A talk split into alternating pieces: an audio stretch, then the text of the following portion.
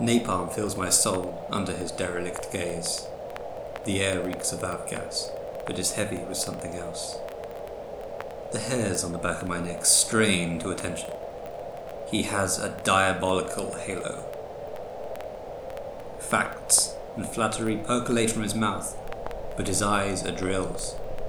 Enchanted, stunned by malevolence, we're lost on a foggy night.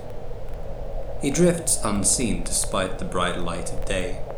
Sprites lurk in the ancient forests, but fall silent at his approach.